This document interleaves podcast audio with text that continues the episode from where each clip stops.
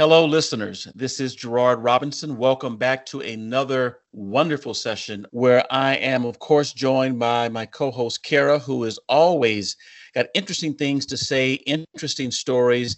And when it's time to meet with our guest, she's just got the best questions. So I'm always glad to be in her shadow. How are you doing? Gerard, my shadow. I'm, I'm doing well. That's um. Thank you. It's um it's a nice day out here. We've got a great guest coming up today who is just um, I'm I'm really I always get excited for our guests. I'm really this person's going to talk to us about about her own personal history. We're going to talk about cancel culture, which is I is, is something because you know Gerard, I'm not a millennial, but um, I'm interested in I'm these shocked. millennials and their new cancel culture. Um, no, just uh, it's a good day because here we are. We get to do the learning curve together, and that makes me happy. So, what's going on in your world? Well, are you still in the bunker, the So undisclosed one? out of the bunker. I'm out of the bunker. The bunker was in fact Washington D.C. but, uh, a, a really nice hotel, I might add. Cheers to the people at the Ritz. Um, no, I am. I am back home. I am still. I will say this, Gerard. I talk about my kids on this show. My kids have been at what we affectionately call Grandma Camp in Michigan for the past week and a half without me. And shh, don't tell them, but I really, really miss them. The house is quiet and empty, and I thought it would be amazing. But after 24 hours, I wanted those kiddos back. So sorry to disappoint. That's where I am. Wow.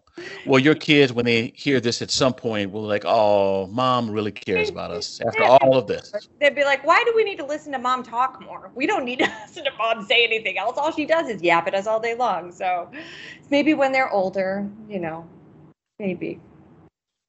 Got it.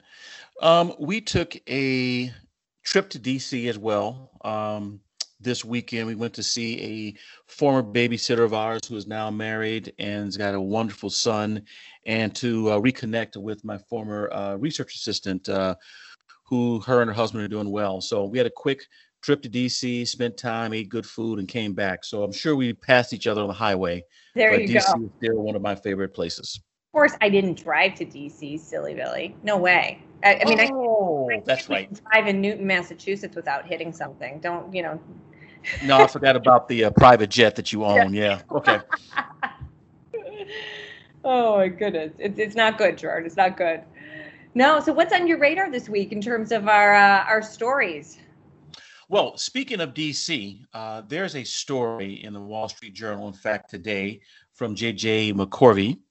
And the title is Student Loan Payment Suspension What Oh. the Extension Means for Borrowers. So let me just state up front that I am one of the 43 million people in the United States who owe cumulatively 1.6 trillion uh, right. in student debt.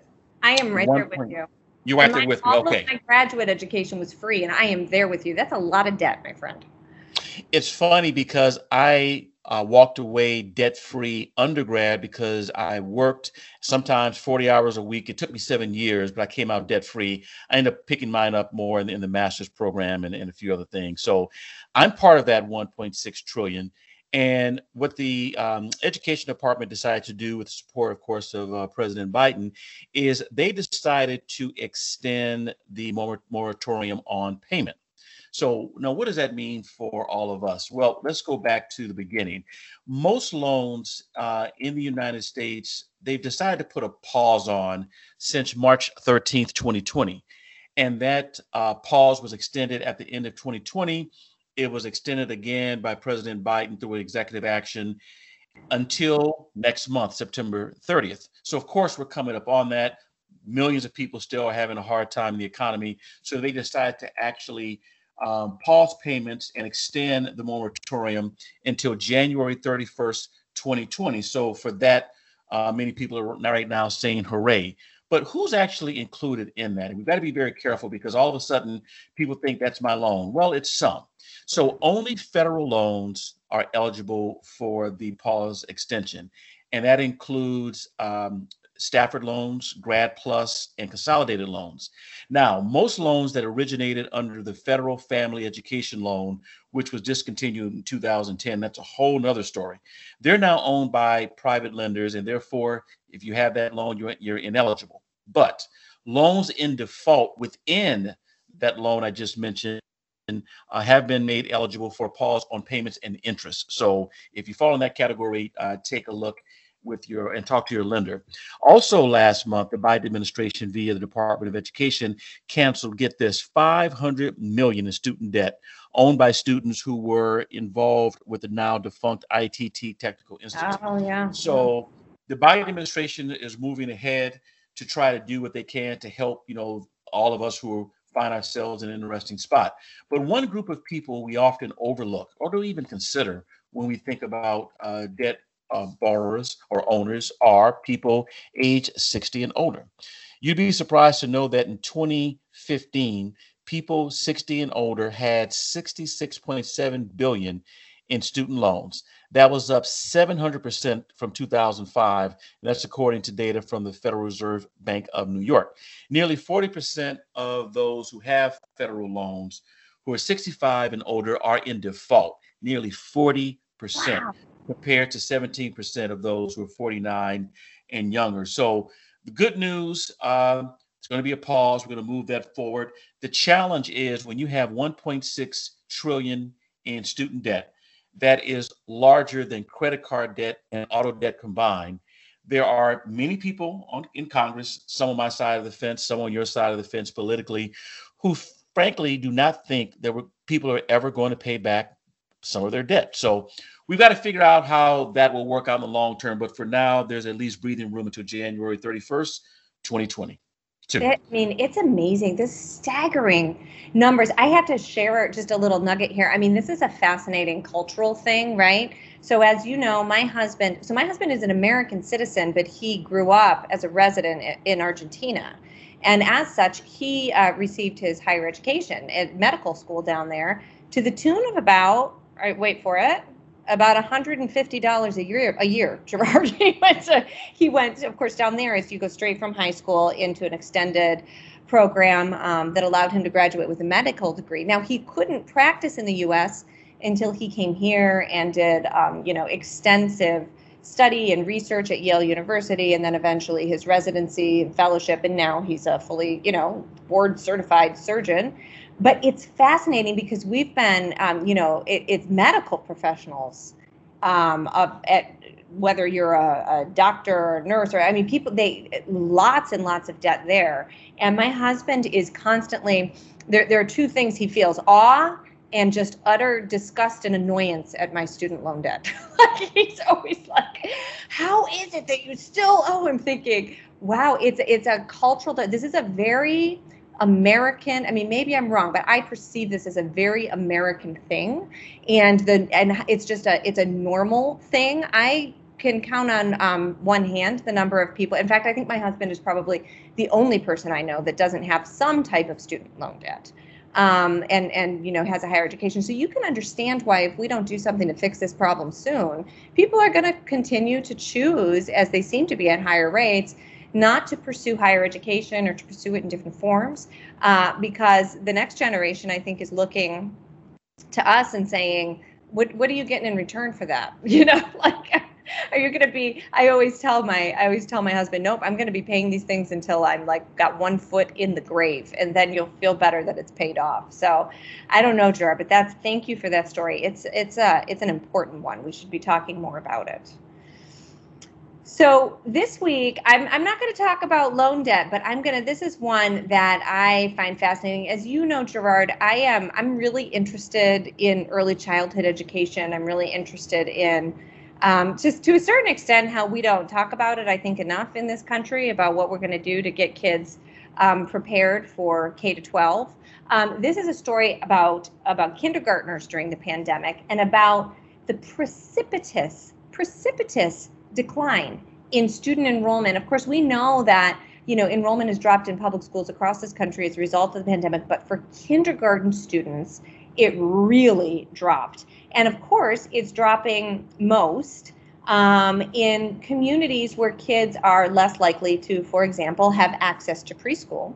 So now, as a result of this, what we've got is a generation of kids who, if you if you want to talk about by, great grouping by age, would be eligible to go into the first grade who have either have not had any formal schooling at all or have um, had had some version of remote learning that a majority of parents are saying, and this is in the New York Times, just did nothing for them. And I want to attest that as a parent of a, I was a, the parent of a kindergartner in 2020 when schools first closed in March of 2020. And as satisfied as we were with the way our private school pivoted to remote learning pretty pretty rapidly and pretty effectively i think compared to the experiences that many folks had i was very i was very very dissatisfied with what my kindergartner was getting and as you can imagine gerard i was very quiet about it um, but you know so it's a really it's a really um, tough spot for parents to be in. And there there are a couple reasons right? So it's in, in enrollments are down eh, in part because parents are still afraid um, in many places because kids aren't eligible young kids aren't eligible for the vaccine yet. So there are questions about what's school going to look like for these folks in the fall but they're also afraid of what's going to happen if my children my child is missing out on even more schooling. And then of course you know we don't even have to mention the child care crisis that this poses for so many families. It is really a difficult situation. And we're thinking about, you know, we keep talking about this whole generation of kids that is going to be affected by the pandemic. But I think um, about our littlest ones when, as you know, as anybody that's been around really young kids knows, this is such an important time for their brains. and then those brains are expanding and doing just the most interesting things. And I think even parents who try their best and do everything they can while working, while while raising older kids, while doing all of the things to give their kids the early literacy and numeracy, numeracy skills that they need. Many parents are feeling just devastated by what they perceive to be, you know, either really bad options or just an utter lack of options here for them, um, stuck between a rock and a hard place, so to speak. And I haven't met anybody yet who said, like, wow, my kindergartner's virtual experience was amazing. Um, you can't even get them to like sit still for lunchtime half the time, let alone on Zoom. Um, I want to point out here, Gerard, that there's one, this article ends with such a great quote, and it also makes me wonder why the author of the article didn't expand this and talk about giving parents more options. But she's quoting a parent who's talking about her kindergartner that says, quote, I need a miracle at this point to get out of this apartment in this neighborhood. My kids deserve so much more. Um, so of course, with my choice lens always on, I'm thinking, wow, you know, what what would life be like if more options existed for parents of all kids, and of course, you know, kindergartners as well. But for the majority of parents, you get what you get, and you don't get upset in this situation. And I think it's going to have devastating impacts in the years to come for our very youngest youngest kids. Well, this is a good story on two parts. One, we tend to forget about the kindergarten experience and what it means for so many students. Number two, for those of us who have children in school but who are not of age uh, to be in kindergarten, we kind of forget how important that was and that millions and millions of families uh, had to go through all the things you said. So thanks for keeping that on the on the list for us. And uh, we'll see in, the, in I guess the not too distant future, uh, the good, bad, and the ugly as relates to that population. I know it's a it's a scary thought. I, I certainly hope that you know, fingers crossed, maybe we will get um, far more children back in school one way or another uh, in September. I know a lot of kids are already back in school. and We're gonna, I'm sure we'll be talking more about how that's going in in recent weeks, especially because um, it's a lot of kids in the South who are back in school. I think their schools tend to open a little bit earlier, where of course we're seeing in some places uh, a rise in cases. So um, hoping that folks stay safe and keep learning because boy oh boy do we want those schools safely open if they can be. Um, okay, Gerard, we are going to take a really quick uh, musical interlude here, and we're going to get our next guest on the line we are going to be speaking with Kristina Arriaga. She is um, formerly of the Becket Fund and um, and many many other uh, interesting and important roles she has held. Just a fascinating person. We're going to be speaking with her right after this.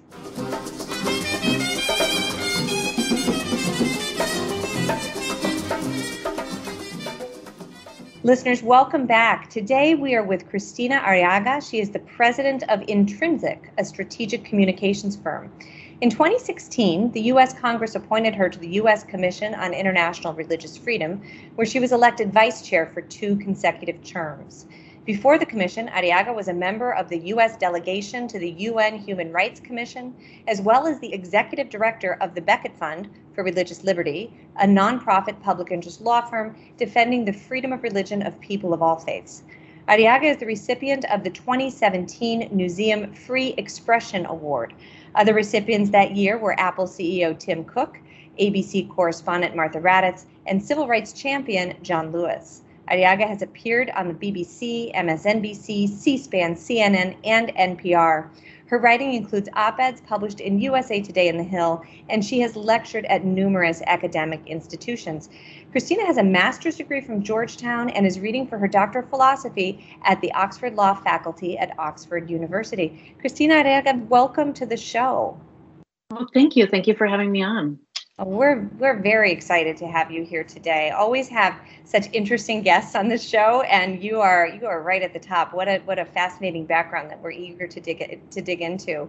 Um, so, and I, I want to start. I want to start a little bit from the beginning, as they say. So, your father fled Castro's communist revolution in Cuba, and your German mother spent time in a, concentra- in a concentration camp. You grew up in Puerto Rico um, so with not much money, but as you've put it, a very strong sense of faith.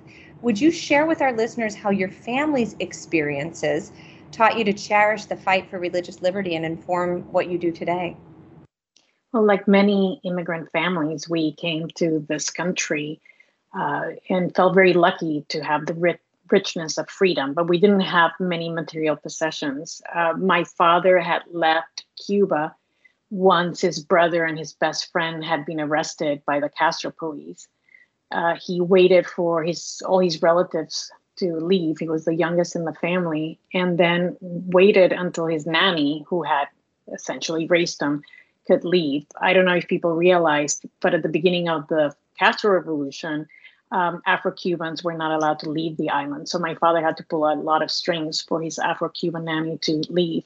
My mother, on the other hand, had emigrated from Germany to Cuba, and she had had great difficulties in Germany, having spent some time in camps and having endured uh, quite a bit of suffering. In fact, her sister had died of starvation while the war was going on. So, my mother and my father at the time were dating. And my father told her, Don't leave. Uh, this is all going to blow over. My mother mm. instead said, Been there, done that. I am leaving, and was among the first uh, cadre of Cubans that were able to leave the island because she obtained a job in the United States. My father soon thereafter realized that the Castro regime had no intention to leave soon, and he arrived in Miami where he married my mother when they met, they were both from well to do families. And when they married, they didn't have two cents to rub together. So my mother used to say, I met him as a rich man and married him as a poor man.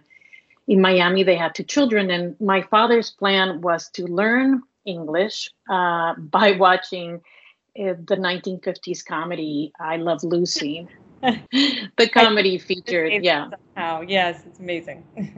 the comedy featured Lucille Ball, who in real life was married at the time to a Cuban man, Desi Arnaz. And a lot of the dialogue was in Spanish, and my father thought he could learn English.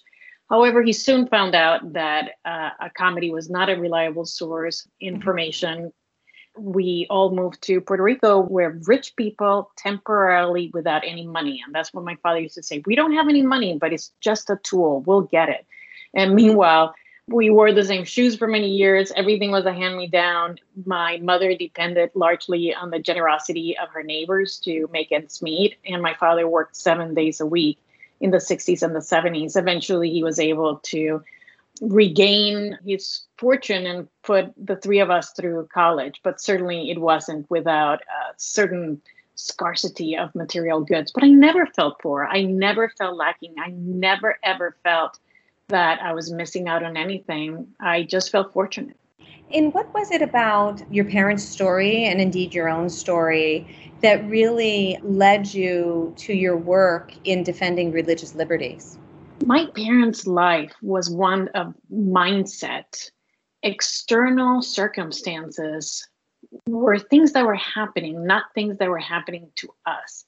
In other words, my father, whenever we came home from school and complained about anything, it was incredibly hot in Puerto Rico and there were no air conditioners. And we all had very little in terms of books, and there was only one library. And whenever we complained about it, my father would always say, Are you stronger than your problem, or is that problem stronger than you are? It led us, my siblings and I have talked about this recently. The fact that we could not overcome, in spite of any difficulty, was not something we allowed ourselves to dwell on.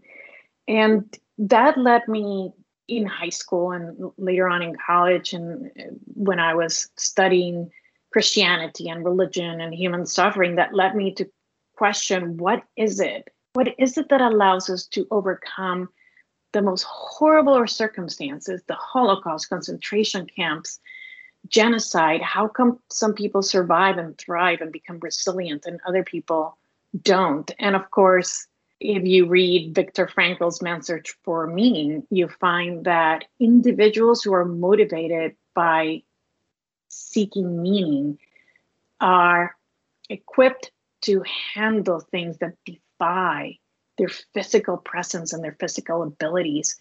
And that inspired me to dedicate my life and, and my professional life to defending people's right to search for the truth and once they found that truth whether it takes them took them to organized religion or no religion at all to be able to live in the way that their deeply held convictions guided them without government interference mm.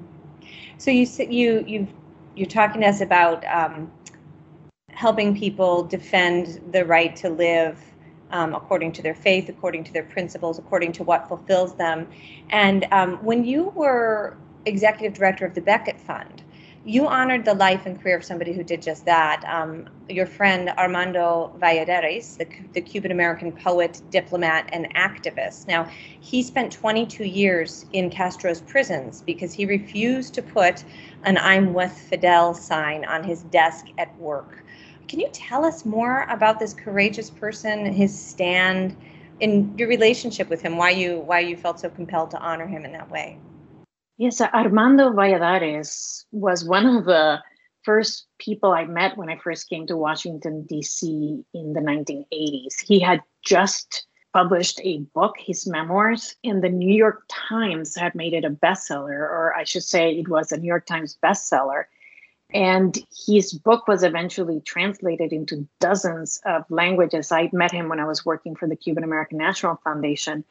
And he reaffirmed my thinking about this inner light that we have when we're able to exercise our religious freedom. And even when we cannot, uh, he spent eight years in solitary confinement, naked, in Castro's gulags. And I once asked Armando, how did you survive? I mean, I know I I read your book Against All Hope, uh, but it almost sounds fictional. I just cannot believe it. And he said, I wrote exactly what I did is I recreated the miracle of Genesis in that cell. I was able to create worlds inside of me that transcended the physical torture that I was enduring, the physical torture that tens of thousands of men and women were enduring in Cuba. And that's how he survived. It's an amazing story. I want to take it to the current moment for a little bit because you're talking about your family's experience in Cuba, your friends' experience in Cuba. And today, we're hearing a lot about Cuba in the news again. I mean, of course, circumstances of the pandemic and, and economic breakdown in so many places. But Cuba, Cuba's back in the news for a lot of reasons. Many Cubans are out the streets again demonstrating for basic rights and, and liberty that so many of us here take for granted. Can you talk about the current situation? And because we are a show that is geared toward education, uh, education policy, and teachers, could you explain how you would have teachers and students um, learn about and think about not only the situation in Cuba, but but this country's relationship to Cuba? the greatest public relationist, if you can, if I'm making up the word, the greatest public mm-hmm. relations uh, professional in the world in the 20th century was Fidel Castro. I have no doubt. He was able to marry the world's disdain and hatred for the United States with a persona that he created and that was adored and revered by many people around the, the world. And you see this every day when you get on a on a bus and you see someone with a Che Guevara T-shirt. Che Guevara, who was one of Fidel Castro's uh, comrades and partners in crime, murdered thousands of men, women, and children. The fact that he's still idolized in movies and in books as a defender of freedom is an affront to the lives of all those people who gave their life for for freedom and and for the freedoms that we now enjoy and we do take for granted. So my advice to teachers is to look at what happened when Fidel Castro took over.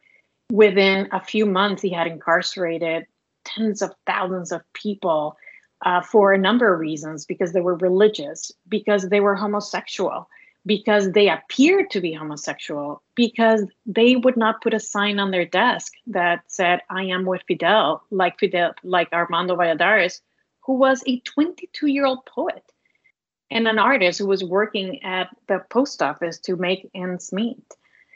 And take a look at what happened afterwards. In 1980, many years after the 59 revolution, when Cuba opened its borders, over 130,000 people tried to flee. The Cuban embargo and the fact that the Cubans, I'm sorry, blame the US embargo on all of their trials and tribulations is a fallacy. Every other country trades with Cuba. Cubans still have a ration card. Cubans are only allowed once a week to consume four ounces of meat or to buy in the market four ounces of meat. It is a poor country and people are fed up. And that's why they have changed. And you see that in the slogans eh, eh, and the streets, and you see that in the music that has been created after what has happened. They've traded Castro's patria o muerte, homeland or death, to homeland and life. Cubans want to live and enjoy the freedoms that they are so that they so richly deserve by the fact that they are born with human dignity. And right now is the time for the country of Cuba to step up and the people of Cuba to step up, but for countries around the world to not side with a dictator like Fidel Castro, as they have had, as they have done repeated times, but to side with the people of Cuba who deserve much better than what they have had for the last 50 some years. So, Kristina, let's take what you just said about freedom and put it in an international context. So, you've led the Becket Fund, as uh, Cara had uh, mentioned earlier, and you've done work with international um, groups, including um, several international commissions for religious freedom. Could you talk to us about some of your work in this area, as well as how should we, as Americans who are involved in education and public policy, how should we think about educating ourselves, our families, and others? About understanding and respecting the religious rights of our fellow citizens? In 2016, I was named by Congress.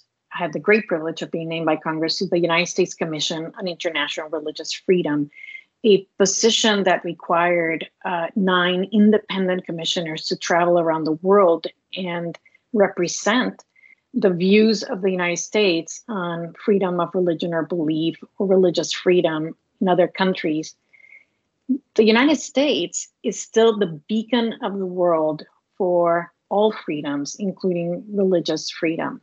And all over the world, I met with individuals and human rights activists and governments who admire greatly the fact that we have the most pluralistic country in the world, and yet we don't kill each other simply because we disagree about our religious beliefs. Of course, we're not a perfect country, and there are issues with many religious groups in the United States, but the law does not condone those issues.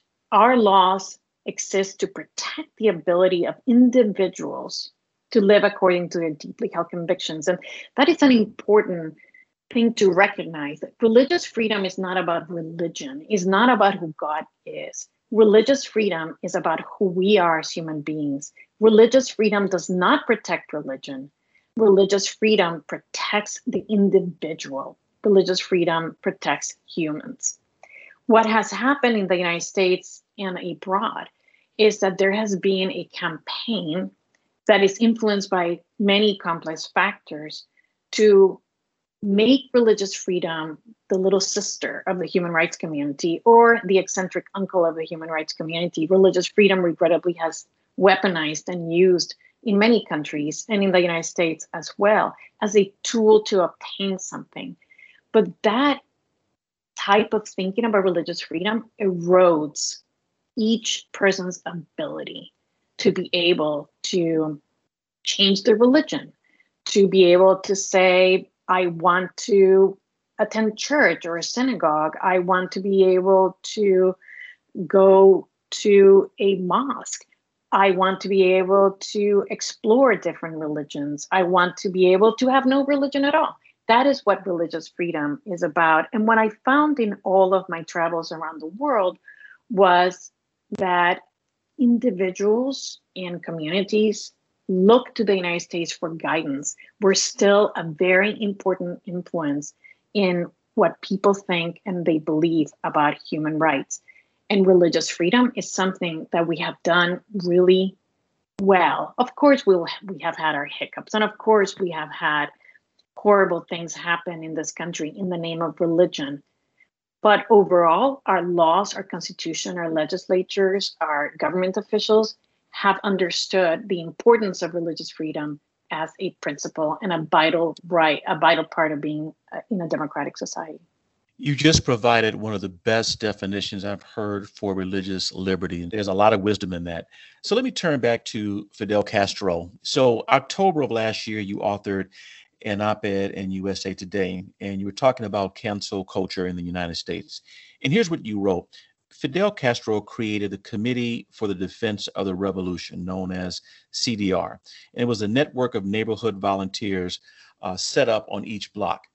And CDR members would actually earn social privileges if they would rat out their neighbors who were quote unquote insufficiently revolutionary.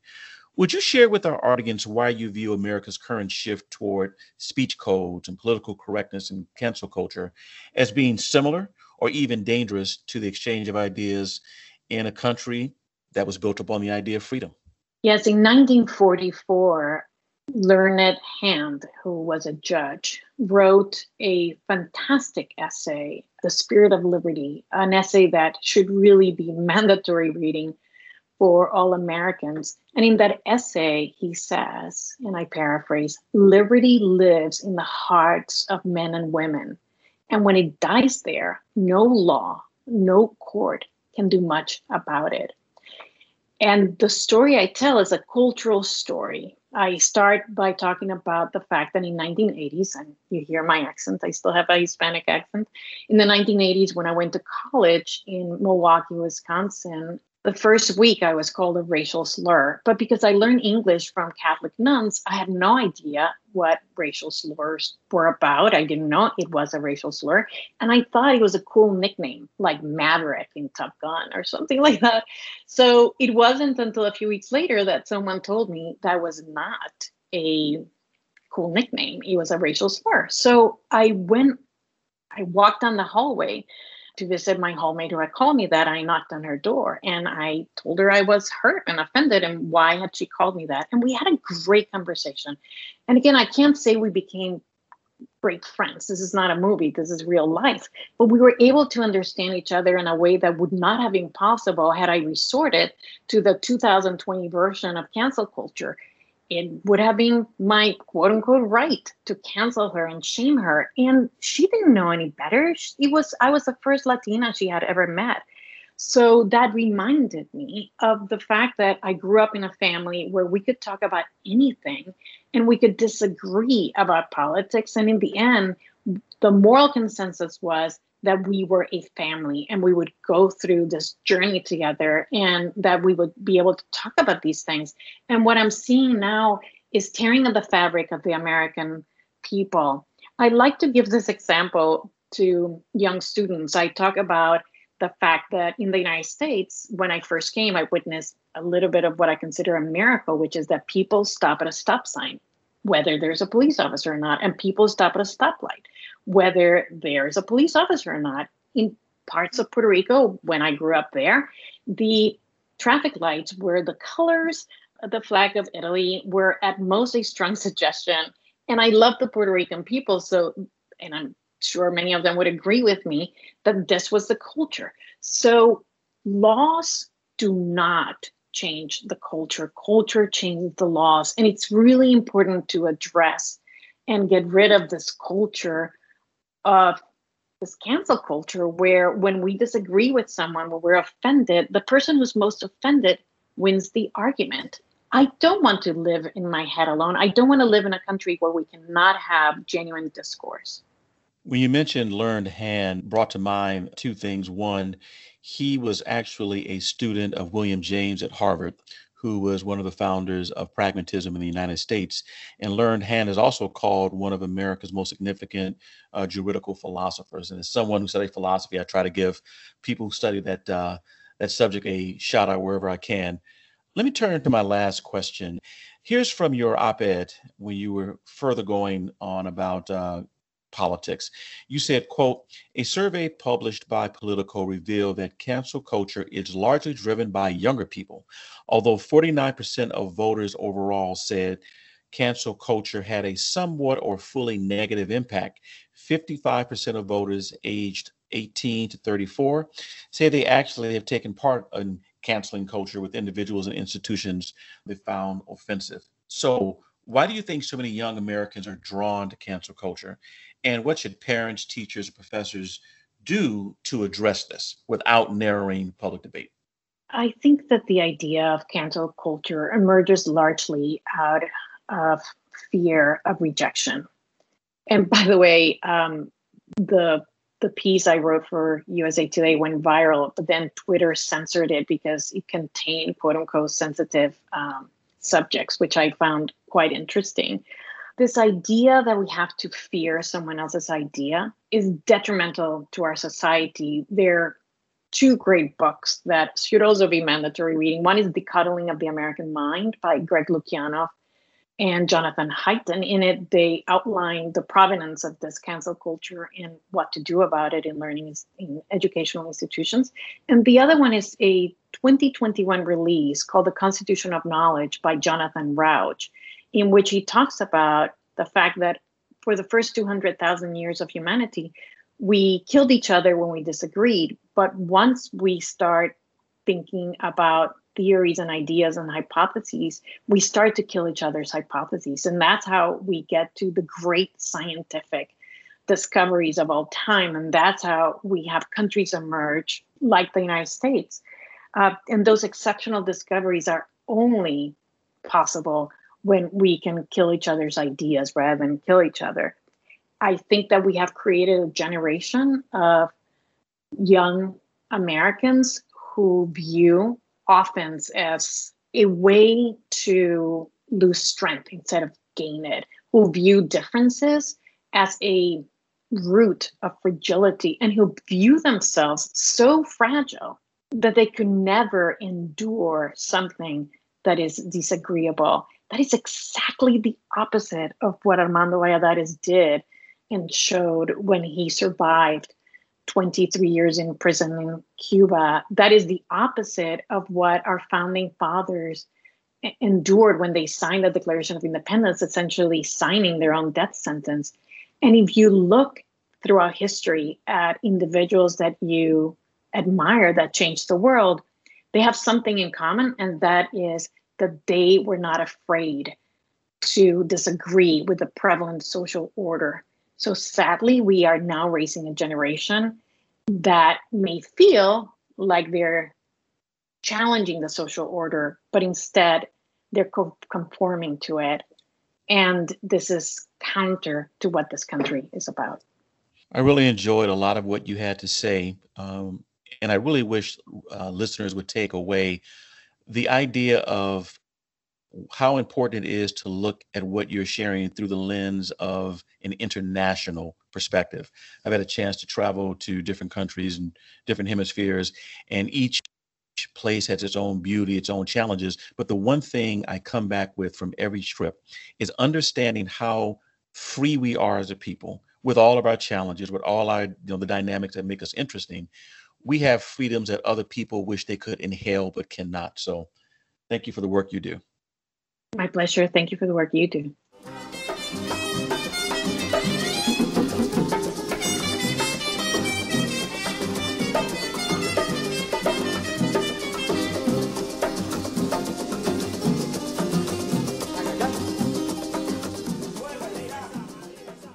And my tweet of the week comes from at Cotter Reporter. It is from August 5th. And here's what it says State officials in Massachusetts said that they actually told Boston Public School leaders about Superintendent Brenda Cassellius's looming license lap months ago. And they're now waiting for a waiver request from the district so that she can stay on as superintendent. As many of you may know, and some of you may not know, in certain school systems, be it state or local, you actually need a license in order to practice your craft as a public school leader. And this is the case in Boston, and the current superintendent's license has lapsed. So that is my tweet of the week. I have to just really quick comment, George, since um, as you know, all things Boston, I feel like I have to weigh in on. There's an interesting article in the Globe about this where she sort of said, eh, you know, I've been managing a pandemic and uh, let's just call it what it is a challenged school system in many, many ways. And there was a part of me that thought, yeah, it probably wasn't the top of your priority list to make sure that this licensure um, didn't lapse. But still, at the same time, sort of a tough thing for our Boston public schools. I think it'll be taken care of. Is that something, Gerard, that in your various roles as as commissioner and leader, you had to keep a strict eye on? Yes. I did not have either for the roles that I had, but there were people within the state who did. Yeah. I mean, we got to do what we got to do, I suppose, as unpleasant as, that, as it might be sometimes. But I'm sure she'll be taking care of that real soon. Okay, Gerard, um, we're going to be back next week with E.D. Hirsch. Uh, we both know him, and, and he's real close to you, right? He's, he's at least down your way. He is the founder and chairman of the Core Knowledge Foundation, professor emeritus, emeritus at the University of Virginia, and of course, um, author of books that probably if you have studied education in any way shape or form you you know about and i hope have read uh, the first is of course cultural literacy what every american needs to know and how to educate a citizen. The power of shared knowledge to unify a nation. Always look forward to conversations with professor hirsch. So gerard until then um, have a great week. Uh, be safe, be happy, keep us apprised of, of any trips, and I will let you know if indeed I ever am driving on the road out your way. So you'll you'll just know to stay home at that time. Well, no, I would be shocked that you're in a car and not your private plane. It's okay to be transparent with our listeners. But if you want to go ahead and act like you're one of the regular people, yes, I look forward one day to having to see you try to swerve me off the road. Pioneer Institute always wants to make sure that we're well taken care of. Um, thank you, thank you, Jim Stergios. I'm sure he'll, he'll love that. Anyhow, Gerard, you take care, my friend. Be well, and I'll talk to you next week. Talk to you next week. Bye.